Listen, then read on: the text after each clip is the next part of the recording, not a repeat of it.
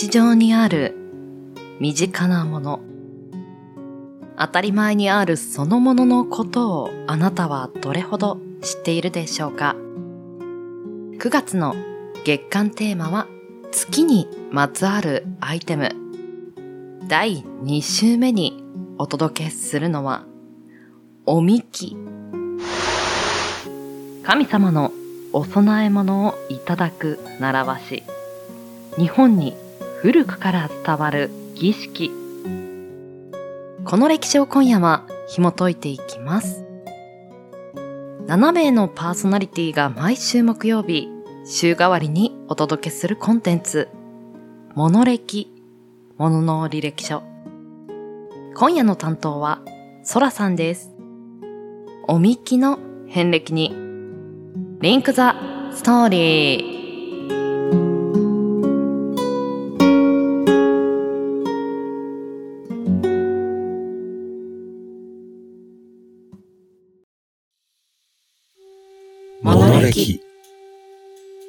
何気なく私たちを支えている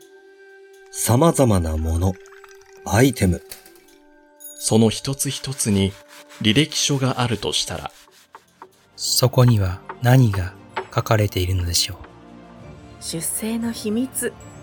どんな過程を経て、今ここにあるのか。あなたと共に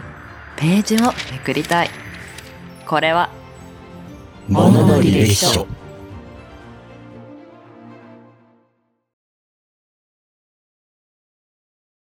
こんばんは。空です。週の折り返しも終わり、週末に向けて少しずつ動き出す木曜日の夜。いかがお過ごしでしょうか？日中の気候は、まだまだ夏を感じる毎日ではありますが、夜は少しずつ秋の声を感じるようになりましたね。私自身、なぜか秋は夜空を見上げることも多く、大きく浮かぶ月を見ていると、どこか穏やかな気持ちになるんですよね。そんな今宵、本日はおみきについてのお話をしていこうと思います。また新しい扉を開き、そこにはどんなエピソードがあるのか、少々お付き合いください。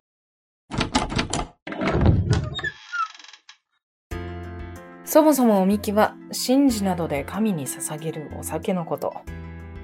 米で作られた日本酒や餅は神道において重要で、おみきの上がらぬ神はなしと言われるほどに、新鮮物としては欠かせないものだったそうです。そして神事の後には、おみきとして参列者などに振る舞われたとか。中国古来の慣習で十五夜がありますが、日本独自の文化として13夜も存在します。どちらも五穀報酬を祝うお月見ではありますが、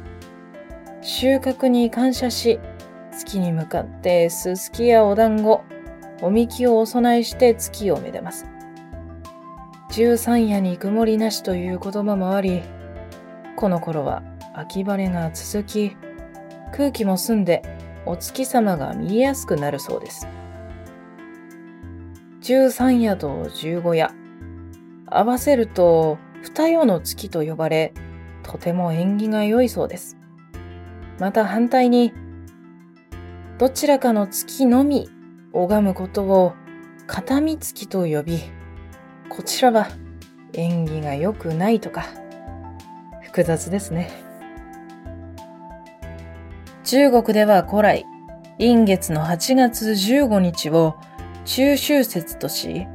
月の宴を催していました。これが奈良平安期の日本に伝わり、宮廷では9月の13夜の月祭りとともに、2つの月見が催されるようになっていきます。数々の品物、お供えを備え、名月をめでて、月見酒を汲みながら、シェイカ還元、部落歌合わせなどを行う。あるいは、風流な洗剤。洗剤とは庭の植え込みだそうですが、こちらを作り、広大な池や湖に船を浮かべで月見をするなど、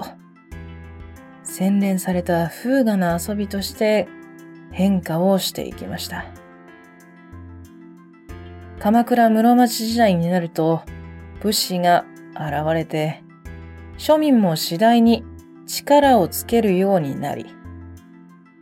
月見の風習は武家や庶民へと広がっていきます。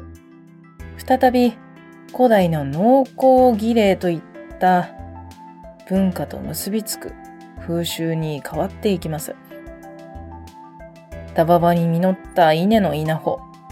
これが後にススキと変わったと言われていますが、この稲穂、里芋、枝豆、団子とともに、新米で醸したお酒を備え、神々に豊作を感謝し、月見酒を神と組み合わす行事が定着していきます。この後、月が出る前に空が明るくなる月城は、仏様のご来光だと考えられるようになりました。十五夜から日が経つにつれて少しずつ欠けてゆく月を神聖化し、次第に遅くなる月の出を、十六夜はいざよい、十七夜はたちまち、十八夜はいまち、十九夜は寝待ちなどと称し、ひたすら月を待つしきたりが生まれていきます。こうして日本人は自然と心を通わせ合い、月見酒を楽しんできたようです。月見だ日本酒だとお話をしてはおりますが、そもそも日本酒とは、通常は米と麹と水を主な原料とする清酒を指します。日本特有の製法で養生されたお酒で、醸造酒に分類されます。日本列島に住む人々がいつ頃からか米を原料とした酒を作るようになったのか、まあ、正直なところ定かではございませんが、稲作、とりわけ、稲穂の製作、工作が定着し、安定して米が収穫できるようになってからのことであるのは確かと思われます。平安時代にはすでに現代の酒とそれほど変わらない製法でいろいろなお酒が作られていたとか。鎌倉時代には商業が盛んになり、貨幣経済が各地へ行き渡ったことを背景として、米は酒と同等の経済価値を持った商品として流通するようになりました。室町時代前期には、この傾向にはさらに拍車がかかり、これが地酒文化を花開かせることにつながっていきます。戦国時代の群雄割拠が諸国に文化的な独自性を持たせたことも追い風となり、それぞれの土地の一般庶民の食文化との相互補完をベースとしながら、各地に数々の新しいローカル文化が誕生し、味、またお酒の質、製造量など、いろいろな点において多様化が進んでいきました。さて、月見酒に関する豆知識もこの場にあえて残しておきましょうか。現代を生きる人たちにもこの粋な文化に改めて目を向けてほしいとの思いから一年で最も月が美しいとされる中秋の名月の日が月見酒の日として2017年に制定されました。また日本神話の月の神様であり、農耕の神様のお話、つくよみの御事の神話を皆様ご存知でしょうかある日、つくよみの御事は同じく空を滑る太陽の神様、アマテラス大神から食の神のところへお使いに行くように言われるんだそうです。しかし、つくよみの御事は、食の神の振る舞いを無礼であると、切り殺してしまったんだぞ。これをきっかけに、つくよみの御事とアマテラス大神は大喧嘩。二つの柱の神は、昼と夜を分けてしまい、同時に二つが空に登ることはなくなったんだそうです。また月祭り。古来より秋の収穫、こちらを神々に感謝し、月の下でお酒を飲む、月を祀る風習があったと言われています。陰暦の9月13日には、良いから姿を現す月のもと、秋の収穫を神々に感謝する月祭りが行われ、お酒を神と組み交わして楽しむ風習があったんだそうです。鎌倉、室町時代になると、月祭りや月の宴の風習、こちらは武家や庶民にも広まっていきます。それに伴い、月見酒は再び古代のような農耕儀礼としての意味合いを取り戻していきました。こうして稲の初の実り、また、お団子、こちらなどとともに、新米で醸したお酒を備え、神々に感謝を捧げる月見酒。こちらが定着していったというわけですね。日本文学の中で、月のお話というとどうしても夏目漱石がついて回るような気がします。夏目漱石が I love you を月が綺麗ですねと訳したエピソード。こちらはどうしても有名にならざるを得ないのではないでしょうか。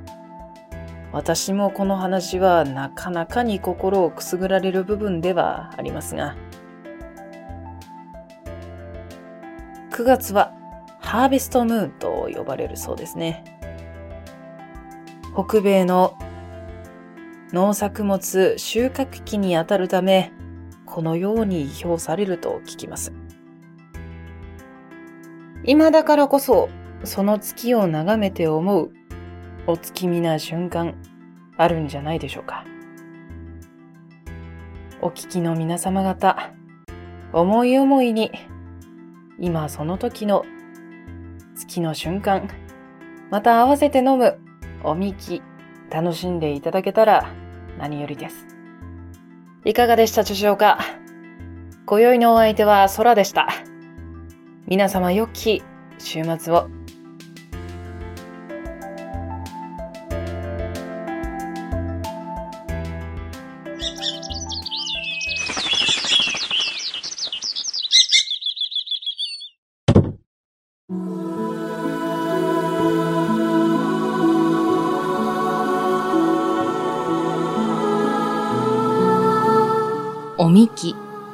そして月見酒。神様と組み交わす一杯。現代ではスマートフォンや様々なモニター画面から色とりどりのエンターテインメントで私たちの耳や目を楽しませてくれますよね。ですが、これがなかった時代、想像できますでしょうか？今は慣れ合いすぎてなかなか想像するのも難しいのかもしれません文明の進歩でもあるこのメディア情報人との関わりも未知なるものを知ることも他の人の生き方やスタイル色とりどりのラインナップがあることにより自分から目をそらすのは今は簡単になったのかもしれません。話は変わりますが、かの戦国武将の伊達政宗。その頭の上の兜には三日月が掲げてありますよね。そのお膝元の宮城県は松島に遊びに行った時、松島の島々を案内してくれる遊覧船に乗船したことがあります。たくさんの島々を紹介していただいたんですが、一番印象に残ったのは月を見るだけの島があった。その島は一人で自分と向き合う時間であったり、親しい仲間と月の宴を楽しむ時間であったりしたそうです。風美なことをするなぁと印象に残っていました。なかなか今の時代ですと、自分と向き合う時間を捻出するのが難しいのかもしれません。ですが、十五夜、お月見、ちょうどいいんじゃないでしょうか。そして片手にお酒もあるとなお楽しい時間になりそうですね。今年の中秋の名月はそのような時間いかがでしょうか？そらさん、お疲れ様でした。では次週9月28日木曜日。テーマは月見バーガー。お相手はおじいさんです。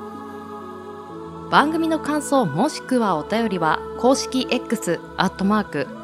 SAKO アンダーバー PODCAST サコポッドキャストアカウント名はモノレキチャンネルにてお待ちしております。投稿もハッシュタグカタカナモノレキにてつぶやいていただけると嬉しいです。ではまた来週。